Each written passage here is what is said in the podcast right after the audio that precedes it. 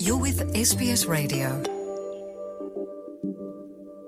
ਮਹਾਮਾਰੀ ਦੌਰਾਨ ਪਹਿਲਾਂ ਹੀ ਰੱਦ ਕੀਤੀਆਂ 8000 ਤੋਂ ਵੱਧ ਉਡਾਣਾਂ ਦੀਆਂ ਟਿਕਟਾਂ ਵੇਚਣ ਲਈ ACCC ਕੁਆਂਟਸ 에ਅਰਲਾਈਨ ਤੇ ਮੁਕੱਦਮਾ ਕਰ ਰਹੀ ਹੈ।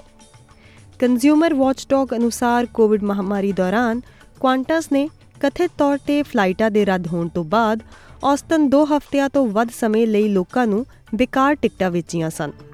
ਜਨਤਕ ਪ੍ਰਤੀਕਿਰਿਆ ਤੋਂ ਬਾਅਦ ਕੁਆਂਟਸ ਲੱਖਾਂ ਡਾਲਰ ਦੇ ਯਾਤਰਾ ਕ੍ਰੈਡਿਟ ਦੀ ਮਿਆਦ ਦੀ ਮਿਤੀ ਨੂੰ ਰੱਦ ਕਰ ਰਿਹਾ ਹੈ।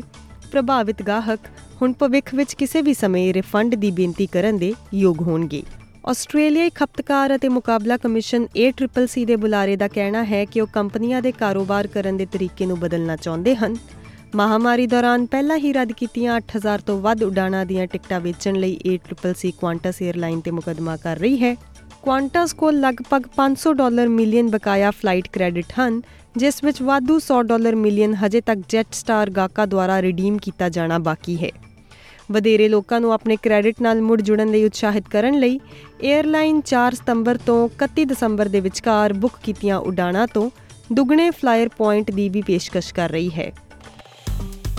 ਫੇਸਬੁੱਕ ਉਤੇ SBS ਪੰਜਾਬੀ ਨੂੰ ਲਾਈਕ ਕਰੋ, ਸਾਂਝਾ ਕਰੋ ਅਤੇ ਆਪਣੇ ਵਿਚਾਰ ਵੀ ਪ੍ਰਗਟਾਓ।